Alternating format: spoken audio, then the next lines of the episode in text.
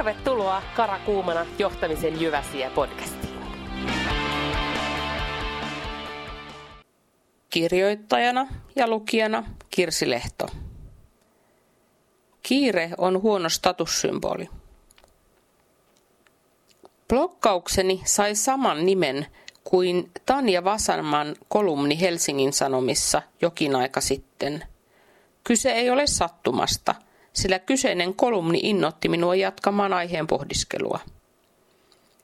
Ihailen erästä entistä esimiestäni siitä, kuinka hän hallitsi kiirettä ja kiireen tuntua. Aina kun menit tapaamiseen hänen kanssaan, koit olevasi tärkeä, tapaamisen tärkein keskipiste. Hän ei vilkuillut kelloa, ei vastannut puhelimeen. Ohjasi ovelle tulijat palaamaan myöhemmin asiaan.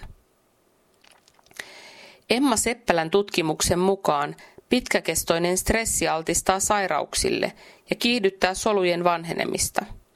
Se vahingoittaa muistia, luovuutta sekä kykyä tehdä päätöksiä, ratkaista ongelmia ja ajatella uusin tavoin.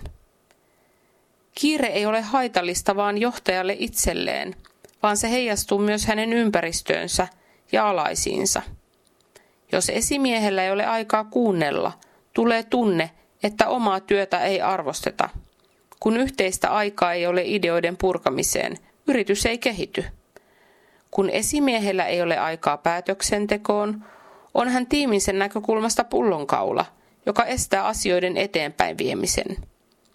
Kiire voi aiheuttaa johtajalle itselleen stressiä, mutta sen seurauksena hän voi aiheuttaa stressiä myös muille.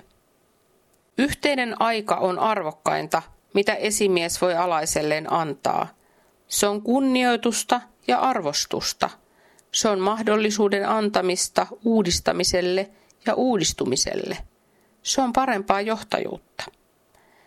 Liika yhteinen aika voi tuntua alaisesta myös ahdistavalta. Se voi tuntua kyttäämiseltä, niskan hönkimiseltä tai pikkuasioihin puuttumiselta. Kiire voi siis joskus olla myös hyväksi, jottei ole aikaa puuttua liiaksi lillukavarsiin. Kiire voi aiheuttaa myös sopivaa stressiä, jotta asiat rullaavat jouheasti eteenpäin. Meidän jokaisen tulee muodostaa yksilöllinen suhteemme kiireeseen. Kun luomme tätä suhdetta, on muistettava, mikä on minulle tärkeää, mutta yhtä lailla huomioitava, mikä on toisille tärkeää. Kysy ja kuuntele, tuumaa ja toimi. Haastavaa kyllä, mutta ihan mahdotonta. Tuskin.